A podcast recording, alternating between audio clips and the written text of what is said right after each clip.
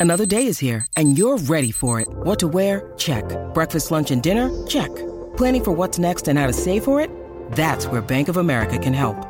For your financial to-dos, Bank of America has experts ready to help get you closer to your goals. Get started at one of our local financial centers or 24-7 in our mobile banking app. Find a location near you at bankofamerica.com slash talk to us. What would you like the power to do? Mobile banking requires downloading the app and is only available for select devices. Message and data rates may apply. Bank of America and a member FDIC. When you need mealtime inspiration, it's worth shopping Kroger, where you'll find over 30,000 mouthwatering choices that excite your inner foodie. And no matter what tasty choice you make, you'll enjoy our everyday low prices, plus extra ways to save, like digital coupons worth over $600 each week. You can also save up to $1 off per gallon at the pump with fuel points. More savings and more inspiring flavors make shopping Kroger worth it every time. Kroger, fresh for everyone. Fuel restrictions apply. Step into the world of power, loyalty, and luck. I'm going to make him an offer he can't refuse. With family, cannolis, and spins mean everything. Now, you want to get mixed up in the family business. Introducing The Godfather at ChumbaCasino.com. Test your luck in the shadowy world of The Godfather slot. Someday, I will call upon you to do a service for me. Play The Godfather now at ChumbaCasino.com. Welcome to the family. No purchase necessary. VGW Group. Void where prohibited by law. 18 plus. Terms and conditions apply. You're all right, Finny. You look, you look, you look a bit listless. You're all right. No, I'm all right. Yeah. I'm just a bit tired. Been building furniture for the last um Oh, for the good. last few days. Yeah. Oh, great. Is We this can- what happens when you're injured? Get onto the podcast. We need to find out what happens when you're injured. we, I was going to say we can get 20 minutes out of that. Yeah, yeah. Fuck me.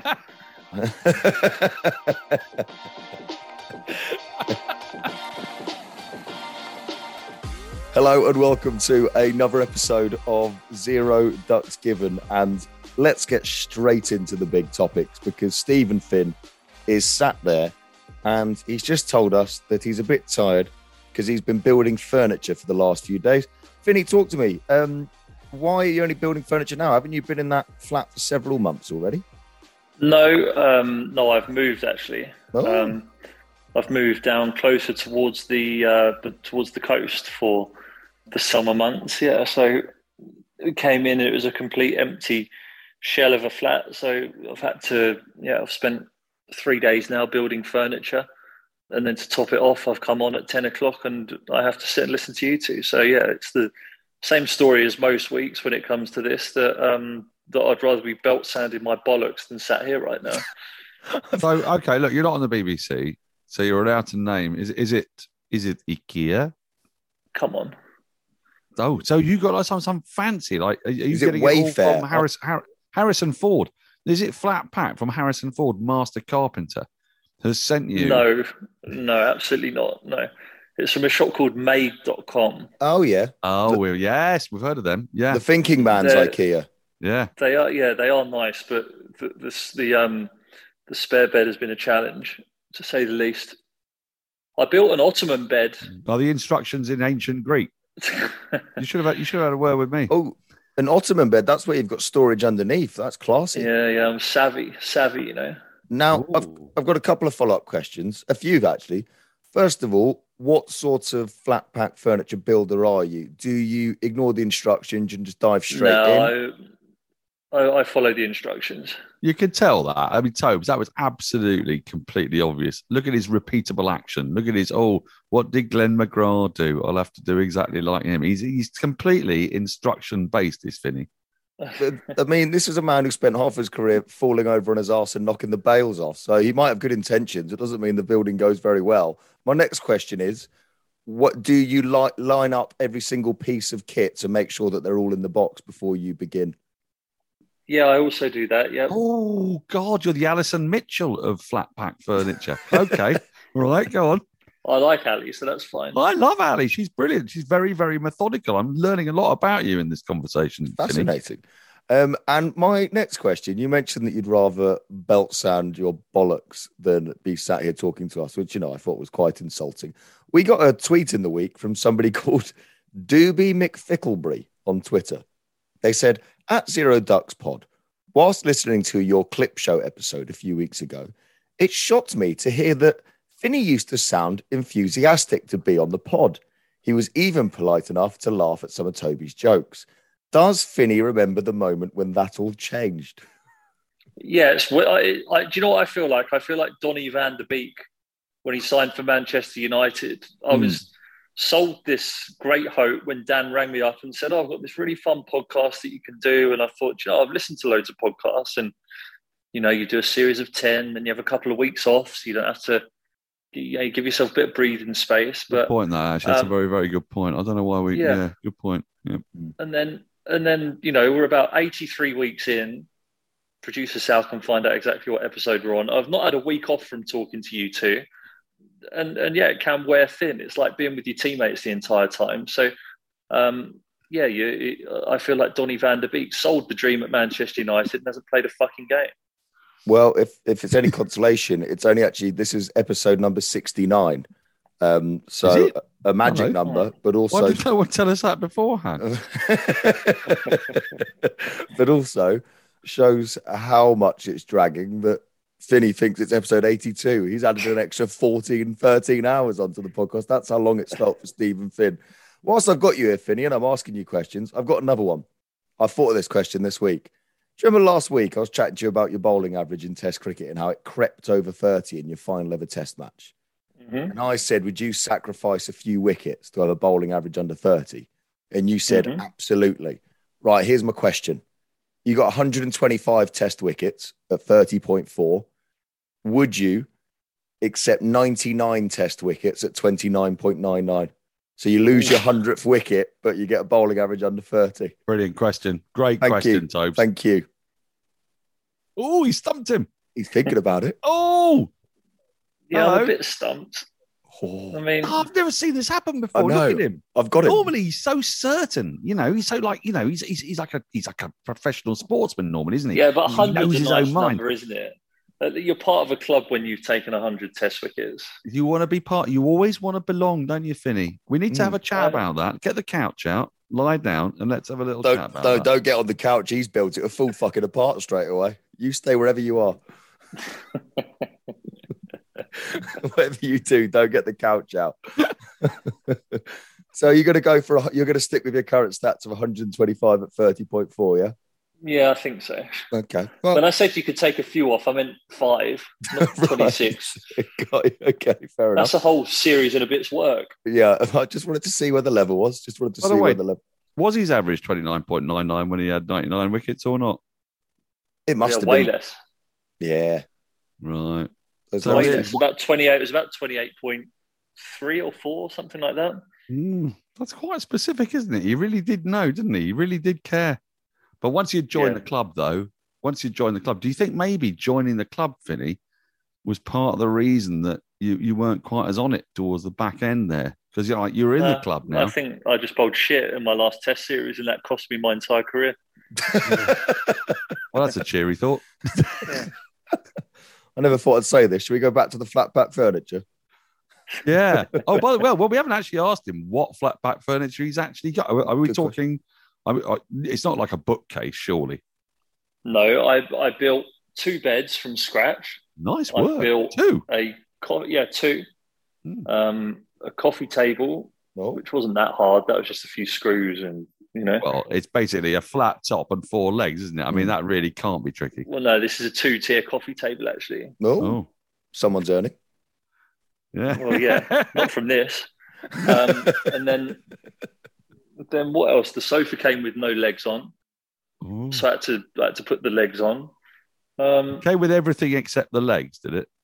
well, no, the legs they just came in a separate box. Yeah, that's what I mean. So, so, so basically, you had to screw four legs on a sofa, right? Yeah. I mean, how long do you think? I think, the real-? No, no, they, they were that was the easy bit. The, the beds were tricky because they've literally come in a thousand pieces, and um, Mm. I haven't fallen through it yet. Okay, and two though. Did you not get the option? Because when Pips and I got our bed, we were lazy and we did that thing where you pay extra for two blokes to come in and erect it for you. I didn't get the option with that. Oh, would you have taken that option? Because I, I recommend it thoroughly. My wife always wants that option. I can tell you that for now. it was um, it- no. It, do you know what? My my dad loves DIY, so he actually came down to Brighton for the day, driven by my mum. He came in with his toolbox and his hammer. Oh, it's all Um, coming out now, isn't it? Oh, you've you've taken you've taken about ten minutes to mention the help from your old man. Yeah, my 78 year old dad um, came and helped me put my flat pack furniture together. Yeah, but I suspect your 78 year old dad is extraordinarily capable in a way that you're not, because you basically Pretty much, yeah. been put Mm. through the system of international cricket from the age of next to nothing, whereas your Mm. dad's a horny handed labourer who Mm. knows what it's like on the front line. Well, I tell you what, he. Uh, it's funny actually. When I go and watch Hertfordshire League cricket, or when I did a few years ago, um, when I lived in the area, I used to go around and people would say, "Oh, you're Terry Finn's son." So I was never Stephen Finn. Even when I'd played hundred odd games for England, I was never Stephen Finn. I was always Terry Finn's son. And they always told me, "You bowl quick, but not as quick as your dad did." Mhm. yeah. Yeah. You won't get any sympathy from me on this topic, by the way. Yeah, it must have been tough being Terry Finn's son. yeah, I'm sure that was a real hardship for you there, Stephen. hey, hey, my, my dad was the last remaining headmaster to use the cane in England. So, do you know how difficult it was for me in the early 80s? Fucking hell. Yeah, not great. Explains a lot. If ever there was an advert for the fact that that type of punishment doesn't work, I think you are it, Dan. Well, he didn't actually cane me, but he but uh, he was very vocal on radio and TV about how corporal punishment was still a good idea. Which is, it was it was not helpful in the playground. when you're playing with your spin tops and stick and ball or whatever else you had back then. No, no, thanks, Dad. right, I suppose we talk about cricket at some point. And uh, the big news story since we last got together is the appointment of Finney's old best mate, Brendan McCullum, as the new England red ball test coach. Uh, Finney obviously been on the receiving end of a swashbuckling Brendan McCullum. Genuinely, as a bloke, I've never met the guy. I think he's very cool and he was a wonderful, wonderful player. What what can you tell us about him? Did, did you get to know him at all in playing against him over the years? Yeah, he actually specifically told me that he tuned into your radio show for two minutes, thought it was shit, um, and then turned straight off and said, "Fuck that bloke! Don't want to hear that again." He's on fire So- today, Finny. He's on He's in fucking fire. our Finney, isn't he? Yeah. Uh, I played with Brendan McCullum for Middlesex for two or three summers and played under him as a captain. He changed the way that people view one day cricket in the world, didn't he, really, with the way that he played with um, New Zealand, the way that he took their test match team from being okay to very good and laid the foundation of the platform for Kane Williamson to carry it on. And I suppose that that's going to be the biggest test of his coaching reign will be the legacy that he manages to leave and if it can be something of the ilk that he did with New Zealand cricket. I think it's going to be fascinating, isn't it, Dan? Because I, I think it's a very sexy, exciting appointment. It's a very un English appointment in some ways because of that. There is an argument you could say that England's problem in red ball cricket the last few years has certainly not been a lack of, you know, a lack of flair when batting. If anything, it's quite the opposite. If anything, we need a few more Geoffrey Boycotts than we need Brendan McCullums. That's make me playing devil's advocate. What did you make of it, Dan, when you saw the news? It seemed to come out of nowhere. Yeah, it did a little bit, didn't it? I thought Barney Ronay wrote a very interesting piece. I'm not sure I agree with it, all of it, but it was a very thought provoking one in which he said that English cricket for years and years and years was run by the old boyocracy, you know, your Gubby Allens and your Pelham Warners and blah, blah, blah. And then in the sort of uh, late 90s and early 2000s, it sort of became the kind of bureaucracy, like the men in suits and the and the business orientating and things like that. And this feels a bit like a sort of chumocracy. It's a kind of blokocracy. You know, we've got Keezy, who's been on the telly quite a lot, and we've got Baz, who's like really exciting and does this, that, and the other. And is there any reason to believe that this particular combination of people who haven't run a test team before are going to be better than any other combinations we've had before. And I mean, that sort of brought me down a little bit. Thanks, Barney, but he did write it very, very well. But I, I get, I get what he means. What he means is that, you know, as a sort of, I, I suppose, a journalist, I totally reserve judgment. I'll wait to find out. I, I, I have no idea how this will go, because Brendan McCullum might have a profoundly brilliant effect on this England team. He really could do, but we're sort of projecting without knowing. We haven't really got a clue because there's nothing, there's no sort of history to go on from Brendan McCullum having coached a test match team. And in the past, you know, England had sort of Andy Flower and Duncan Fletcher and Trevor Bayliss was a, a whiteboard coach, but he was a, a, coach of some renown. And Brendan McCullum's making his way through IPL franchises. So look, we don't know. I, I think if we all hurl lots of positive energy at it and everyone feels good about being part of the project, then it might work out quite well. And we might look back in a year's time and say this was fantastic. I, um, I think the it, it, whatever happens, and I said this when I saw the appointment, because I think you're right. There's lot there's reasons to be excited and reason to be very wary, and also we still need to find some players who are who are good enough to, to win test matches. But all this talk of him being a white ball player, he played 101 test matches with a batting average of 38 and, and whilst keeping a lot of the time.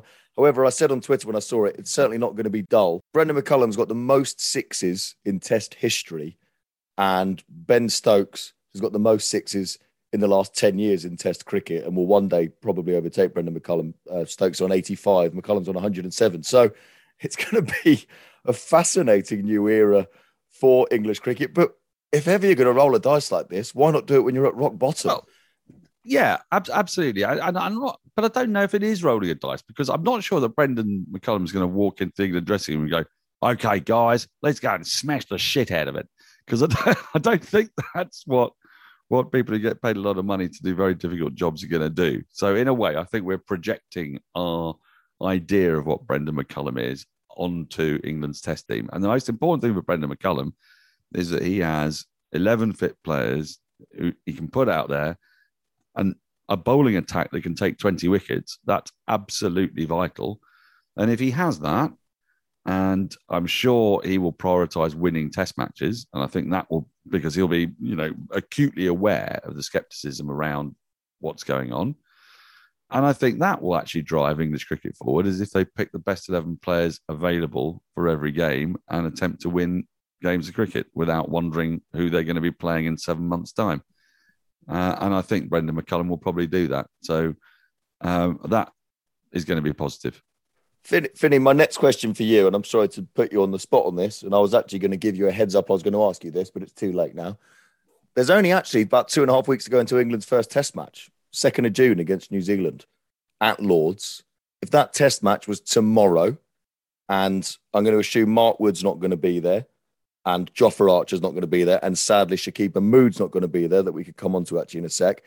Who are your four bowlers in two and a half weeks' time? If that test match was tomorrow, who are you going for? Well, you probably have to say it's Anderson, Broad, Robinson, and maybe Potts from Durham, I think, would have to be up there. I saw him bowl live at, um, at Sussex a few weeks ago, and he bowled like a test match bowler, good yeah. pace, and has took 37 wickets or something so far this year at 18. So, yeah, I think it would probably consist of uh, those four would all be in the squad. And then I can't think if there's anyone else who's been in squads this winter, but Matt Fisher's got a stress fracture, hasn't he? Sam Curran's not up to the level of bowling to be able to warrant a place in a test match team yet. So, yeah, you'd have to say the stock that was so stocked this time last year is probably a little thin at the moment and yeah, we're going to see a couple of rogue picks. You'd think in that first Test match. Well, you got Craig Overton as well, who yeah, sorry, a bit of a, a, knee issue, but he did then come back and bowl. So we're not quite sure what the status is with with Craig Overton at the time of recording. And of course, a spinner. Might we see a spinner? I mean, the pitches have been dry and hard because there's been very little rain. Um, there's going to be a bit between now and the second of June, but not not a lot forecast for London between now and then. I saw a game the other day, and it was very seam friendly up to a point. So I mean, they're going to go in with four seamers plus Stokes, and also where where is Ollie Robinson? He was bowling off spin for Sussex the other day. Is he fully fit, or was he bowling off spin because no, he had food poisoning. Food poisoning. No, he had right. food poisoning on the first day. That's why he only bowled one over. And then I think he was just fucked after that because the food poisoning wiped him out. Right. Um, and he bowled twenty. He bowled twenty overs in the second innings, but there was problem with light towards the end of the day, which is why only spinners could bowl. Um, so yeah, it was it, it wasn't ideal preparation for a test match. But Sussex actually play New Zealand this week in a game here at Hove. So if he's fit and firing, we may see him in that. I'm not sure. I, I don't have any inside information on that, unfortunately. But yeah, he, there is still one more opportunity for him to get some overs in his legs this week. It, he's, I mean, obviously a, a, huge one. I mean, he was, you know, what, probably one of England's shining lights last year. He was England's probably shining light last year, and one of the people that held his hand up. There's obviously a few question marks over his fitness, but he's one you'd expect. Uh, it is interesting. Obviously, I'm going to keep banging on about Parkinson and how much I want to see him play at some point in the summer. But is Lords at the beginning of June going to be the game for it? That will depend on the pitch. Um, we'll do the batsman next week. I'll give you a heads up that we'll talk about batsmen who have put their hand up over the last few weeks next week. Well, well uh, Harry wanna... Brook, by the way, just very quickly. Well, Harry I mean, Brook. that is a name Harry, that Harry Brook is, in, is in mention. It's in an insane place. Harry Brook's numbers are just getting madder and madder. Uh, uh, that's a real worry, isn't it? Because he's he's so young and so good. As in an ordinary world, you'd like to hold him back because every time England put in young batters, they cease to be the batter they were when they first arrived in the team. It's exactly that, isn't it? But his numbers are obscene, and he's got a batting average of 151.6 in the county championship at the minute, so he's in good touch. But we'll we'll come on to the batsman next week. Uh, Finney, a word on Saqib Mahmood, who I think everybody feels just very sorry for. No doubt would have featured in some red ball cricket for England this summer, and one of the people that I felt came out of the West Indies tour with their reputation slightly enhanced on some pretty turgid, horrible pitches. You've been there, obviously. Must be quite a tough, lonely place for fast bowlers when you when you're going through something like that stress fracture that he suffered. Yeah, I mean, I, am very fortunate that I've not had a back stress fracture, which is obviously the worst one that you can have as a bowler. But even these last few weeks, I've had bone stress in my knee, which has meant that it's just kept swelling up, and and I've had to sit some time out. And it's frustrating because you don't feel like that much is wrong with you. And especially for him, the way that he bowled in the West Indies and the fact that he forewent or he, he gave up a IPL, a chance to be an IPL replacement player to stay and focus on four day cricket for Lancashire so that he could try and make himself a better test match player. Yeah, it's a very unfortunate sequence of events. And yeah, you just hope that he can come back and and bowl the same as he did before, which I'm sure he will with the support he'll get. But unbelievably disappointing when he'd had such a bright start in international cricket. Yeah, completely agree. And obviously, our thoughts from everyone at Zero Ducks Given go out to Saqib Mahmood. Now, Norcross, yes. every week you want to talk about Surrey being top of the league and yada, yada, yada. Well, I'm going to, do you know what? Let's talk about Surrey. Let's talk about the fact that they are a team of yellow bellied cowards, a team of mental weaklings, mental midgets, bottle jobs because three of them, count them, one, two, three, three of them got out between 96 and 91. Nobody put their hand up at a score of 671 for nine declared and got a century. There was also, by the way, four other half centuries in that innings. They're a bunch of they're a bunch of cowards. In fact, Surrey is everything that's wrong with the English Test team. Nobody's willing to bat long. Well, I mean, you know, that's one way of looking at it. The, the other way of looking at it is to remind yourself of the great Victor Trumper, who is renowned as one of the greatest players who ever lived. I'm sure you're all very familiar with his work in the late 19th and early 20th century. Mm. And what he used to do was when he saw a really good pitch, he would score some runs to make sure that you know team was in a good position. Then he'd get himself out to allow other people the chance to shine. And Surrey is a team which is bonded by the black cat, by the three feathers, by the by Ich Dien, and they are all looking out for each other. And I genuinely, seriously believe that they got out there on that complete road at Beckenham and they got a whole bunch of runs. Seven of them got over 50. And only those seven people would have, and every single one of them got to double figures if it were not for the selfless devotion of each of those players to their other teammates' careerist advances. And uh, they broke the world record, the world record for the most number of runs scored without anybody getting a century by 60 runs, or 62 in the end, wasn't it? Beating Uganda against Namibia, uh, which had previously been 609. 671 for nine declared. They did it with a magnificent 10th wicket partnership. Mark Church and Matt Cole were brilliant on commentary as the crowd so tense. They were so tense as they were all aware that history was about to be made. And it was only, I think, the, the fact they were so flabbergasted that they didn't make a noise when uh, Surrey went past 609. and, uh, and, and, to hear that, to hear that, and to be on tenterhooks mm. as that 10 figure partnership. Who was it? Uh, Dan Worrall and Jordan Clark. Jordan Clark, who's having an incredible season, by the way, with both bat and ball. he's been superb. I thought it was a moment that Britain can take pride in. You know, as the Northern Ireland Protocol and the Brexit agreement is falling apart and there is division throughout this nation, the one thing that brought cricket Twitter together was Surrey's assault on that record, which they did so magnificently. And um, it was up there, I think, with England, getting, uh, Britain getting second in the Eurovision Song Contest. It was it was hard to separate, actually, hard to separate. Things that people don't one. care about. Yeah, Yeah. yeah. Well, Who's got longer hair, Rory Burns or the bloke that we entered in Eurovision? good question. Good question. I gave us five sets, I think. Yeah. Yeah. Now, let's move on to another huge, you know, speaking of that massive, massive news story and that world record that Dan talked about there for, for let's be honest, two minutes too long. Let's move on to another another big news story that nobody cares about. Should Bails become a thing of the past after What is the this all about? What is Well- this all about? Indian batsman and now commentator Sanjay Mandrekar said that Bails are officially redundant now that we have LED light up stumps when they are hit. After David Warner in the IPL had uh, Piyush Chawla hammer a ball into his leg stump, but the Bails weren't removed. Now, also, you may remember at the 2019 World Cup, there was a lot of controversy over this. Six times during that World Cup, stumps were hit, but the Bails didn't get dislodged. There's an argument it's because the LED lights make them heavier. Although I should point out they weigh no more than the extra heavy bails that are sometimes used in windy conditions. That's worth mentioning. But People he call says, me boring, Finney. People call me boring. Listen to this. I mean, what is the exact on my weight? phone. What is the exact weight of these heavy bails, Toby?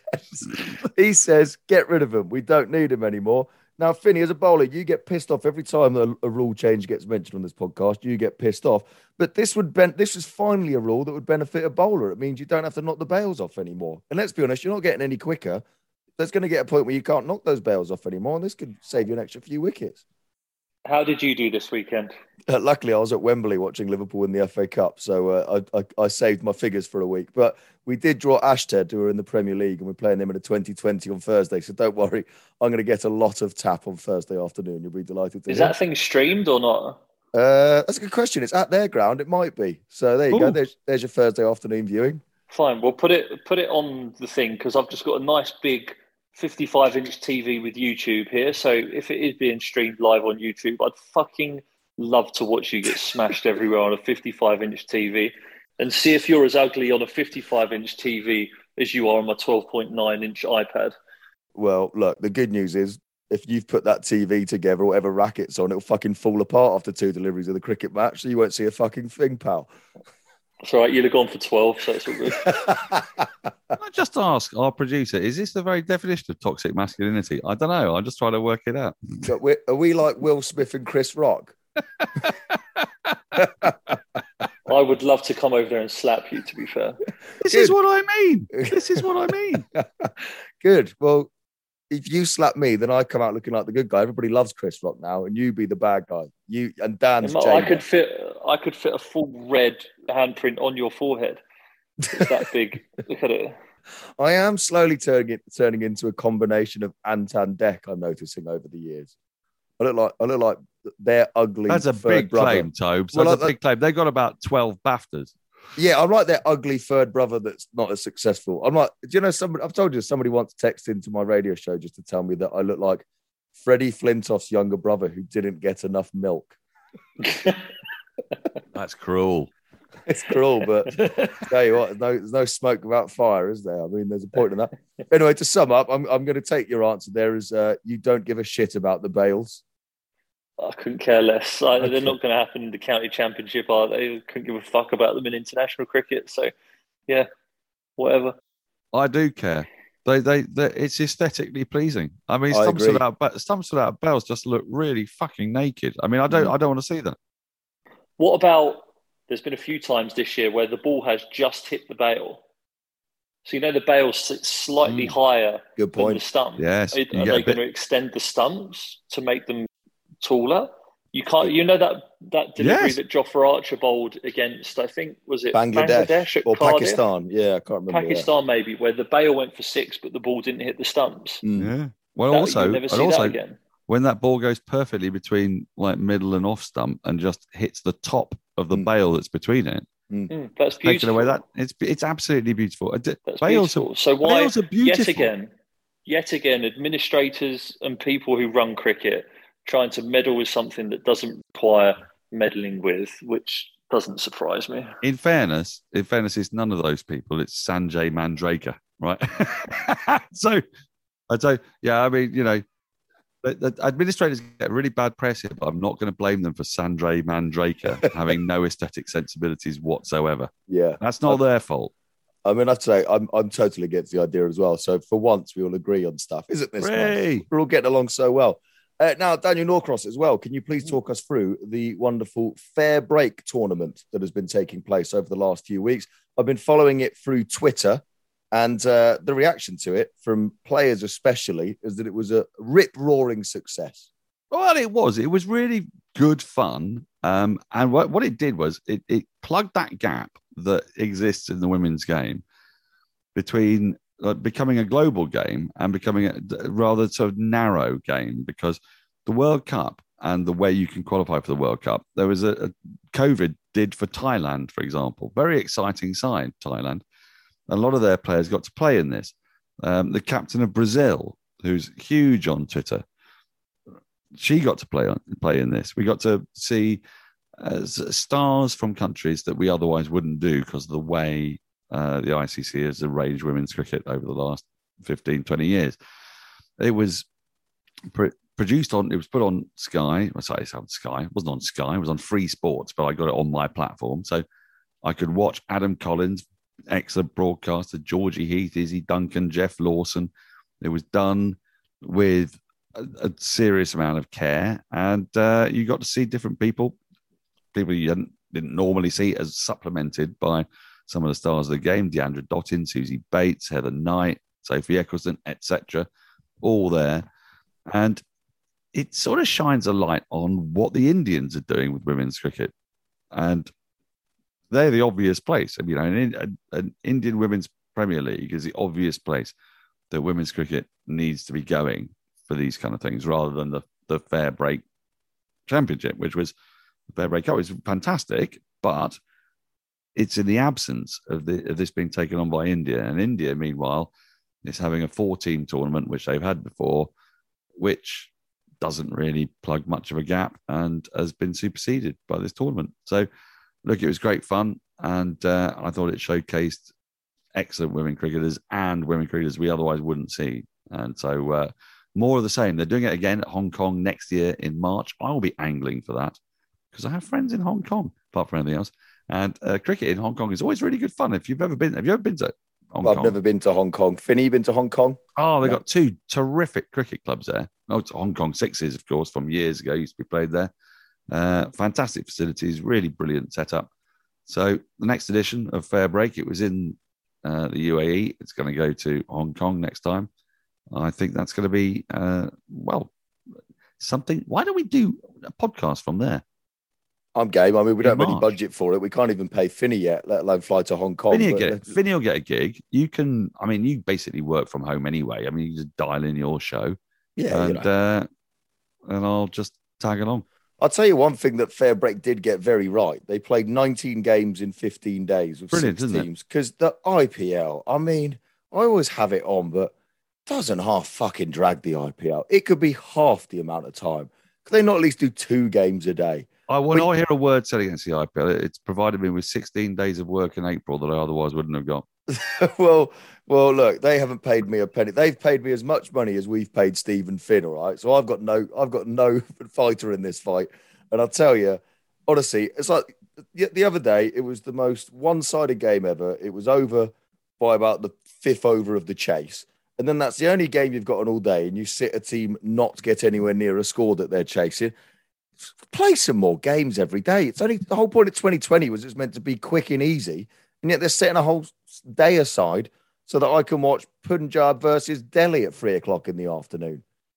Get over yourself, IPL. Finally, someone came out so- and said it. It- it- it- your problem with the IPL, just to be clear, Toby, Is it goes is on too long? It's only on for four hours a day, and it should be on for eight hours a day. Yeah, but for half the amount of days, it's just oh, it just goes on. So many dead rubbers and pointless games. And oh, it's you know what, like when the 2020 World Cup's on, a couple of games a day, beautiful, beautiful. And then you know you can have one game a day when you get to the knockout stages. But when you're watching a dead rubber, who who's going to come fifth or seventh in the group? I don't care. Have you ever thought of being a major advisor to to well to Major League Baseball? Just just go to them and explain Yeah. to them 162 games. Yeah, get over in- yourself. In 220 days. I mean, you know, just shorten it. yeah, just Like, just less. make it like 16 days, nice and quick, in and out, bang. exactly. And they go, of course, of course, yes, yes. That way we could like lose 90% of our ad revenue and Yeah. uh, we'll, we'll have absolutely no money in the game at all. You know why they're doing it, Toby. I know why they're doing it. Just it's just frustrating. And no, I haven't thought about being a Major League Baseball uh, planner, but if they're listening, if the MLB are listening, I am available. Uh, now we should finish the podcast on the very very sad news that happened this week, and I should point out. It's been a very, very rough few months for Australian cricket and cricket fans everywhere, to be fair. This is, of course, the tragic passing of Andrew Symonds, far too young, age 46, after being involved in a car crash. Finney, I asked you before we started recording if you'd ever had any experience with Andrew Symonds, but um, sadly, you never crossed paths as a player.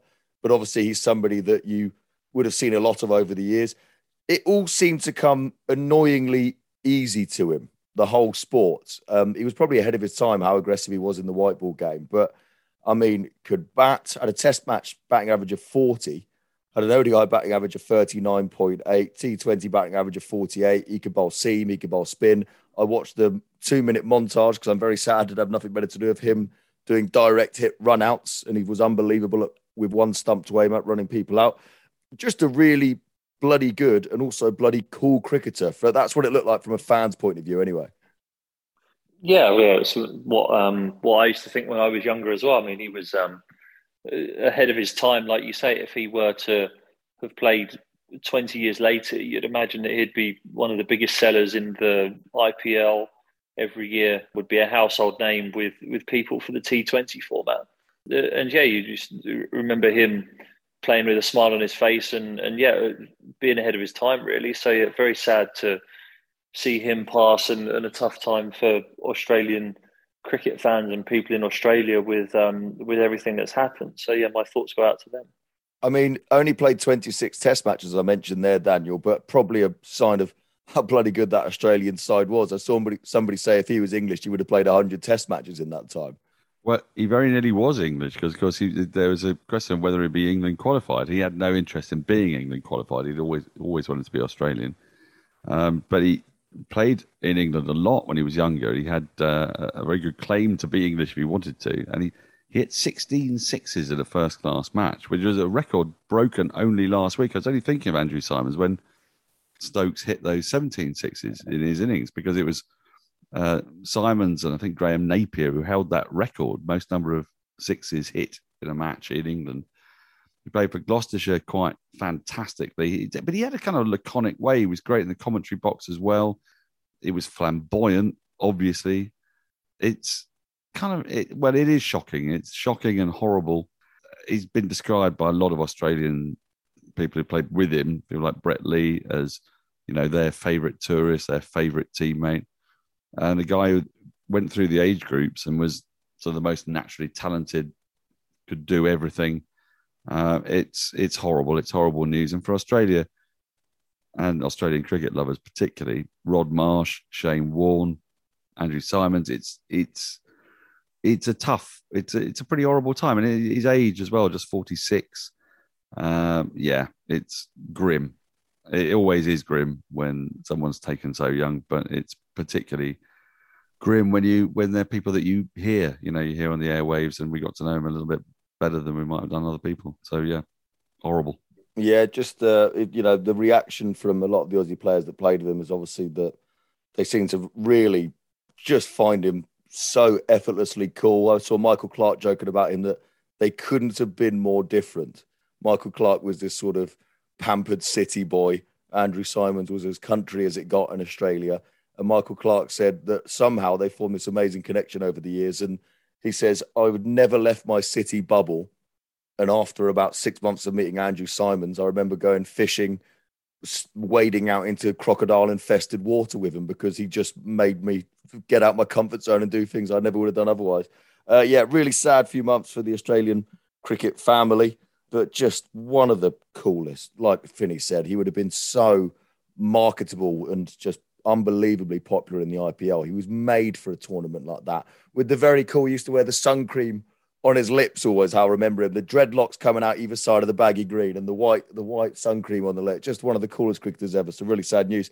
Um, chaps, I will see you next week. I'm going to give you a heads up now that I'm going to ask you for your top seven next week in the uh, before the England New Zealand Test match in a few weeks. So I'm going to give you a bit of homework over the next two weeks. Homework. Which- I mean, for a start, well, well, the, the, Finney's just got Robson. He's already just done Robson. He's just inked in Robson. But and look, he's nodding as he's doing it. Hit a brilliant hundred, incidentally, in a drawing cause the other day against Nottinghamshire. Uh, an out of next to nothing. He, he batted superbly. I got. I watched a fair bit of that innings. Um, he's yeah. Look at it. Look how he's nodding. Yeah. So Finney, well, go. Finney's been banging the We got- Sam we- Robson drum for for months, for 69 episodes on this podcast it was now. it was ever it was ever since I mean he really got strong, didn't it? After the barbecue that he had at Mm. um, Sam's place in Australia, and then he really went long. I don't know what it was that he was fed that day. what did Sam Robson do to you at that barbecue that made you like him so much, Finney? He paid me. He paid you to go to his barbecue. I mean, he might get in selected for. England. Oh right, okay. Yeah. Well, to be fair, you're always whinging about not getting paid for this podcast, but we could probably organise you a pack of Richmond every week if you if that would make you a bit less grumpy. I mean, they taste good on a hangover. I'll give you that. But but yeah, I don't plan on being hungover every day of the week, so I'm actually conscious of what I'm eating. So I'll um, I'll pass. Thanks. Okay, well, you know, you tried to offer an olive branch, but that's what you get. I've got a couple of bits of any other business. Okay, fucking hell, here we Um, go. Strap yourself in, Finney. Well, but, but firstly, a, a, big congratulations to Jack Roberts because I think he sent me a tweet, a tweet, direct message the other day, about two weeks ago, saying that all this stuff will be done and dusted. He's a regular listener of ours and a, a lovely man, and I hope it's all now done and dusted, Jack. So, congratulations on Wait, what are you talking about? What Jack station? Roberts. Jack Roberts, one of our, he's one of our Yeah, he Oh, is our this- well, he- is our listener. There is look there. There's about two other people that lay claim to it. No, So, but I mean, what- it could but- be all the same person. What are we what, congratulating him what are we congratulating him on? Well, It he's felt like you finished his glitched dissertation. and didn't finished- say any his- words. He's finished his Oh, university you stuff. mumbled He's your done. because you smashed. Did I mumble? Um, Sorry. yes. Jack Roberts, well done on completing everything by now, hopefully. I think, because I think it's two weeks since you sent me the message saying everything will be done in two This weeks. This is meant to be you clearing up what he's Yeah. done. You you haven't said the business. word university That's how any other. yet. Have you never been to a Labour Party local committee meeting? To sum up, you want to congratulate our one listener, Jack Roberts, on, Yeah. on completing everything. Well done, Jack. what are you talking about? That's about being nice to people who take the trouble to listen to Finney being annoyed at having to do this podcast. Still, still, I don't think anyone knows what he's supposed to have done. Well done, Jack. Well, I, I'm not sure I do, to be brutally honest, but you know, it's academic in some way, and it seems to have been done. He was a bloke who who got in touch with us about a year ago to ask. I know who Jack is. I just what- don't know what he's done. No, neither do I. Maybe he can properly explain it. Jack, well done, Jack. properly explain it. And the other bit of any other business, the last bit of any other business for tonight, is that uh, I was at Middlesex for their four day game because it's quite close. Lords popped in and went into the Lord's Tavern. I saw John Simpson, who was dressed in his suit and tie within about 20 minutes of the last ball being bowled. It was the most extraordinary thing to witness.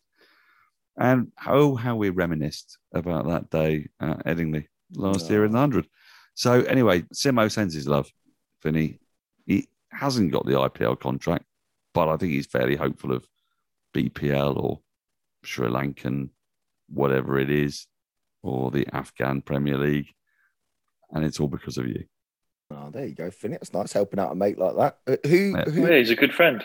we started the podcast on Brendon McCullum and we finished on John Simpson. I'm sorry, Finney. I don't know how that's happened, mate. It wasn't even my my fault. But we're not one. even really asked him about his knee.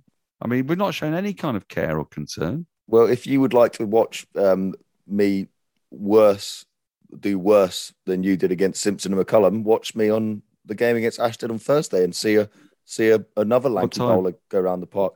Six o'clock, so I'll probably be taking out the attack at about six oh four, I'd imagine. I'd imagine that. Do you d- tend to bowl the first over, do you? Uh, that's a good point. Let's make it six oh eight. Yeah, we've got a Surrey under 19 kid that gets the first over. He- He's much better than me, weirdly. Right, chaps, lovely to see you both. See you next week. Goodbye. Bye.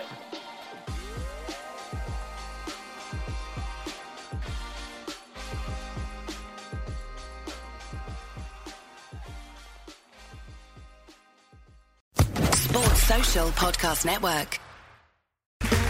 Okay, round two. Name something that's not boring. A laundry? Ooh, a book club. Computer solitaire, huh?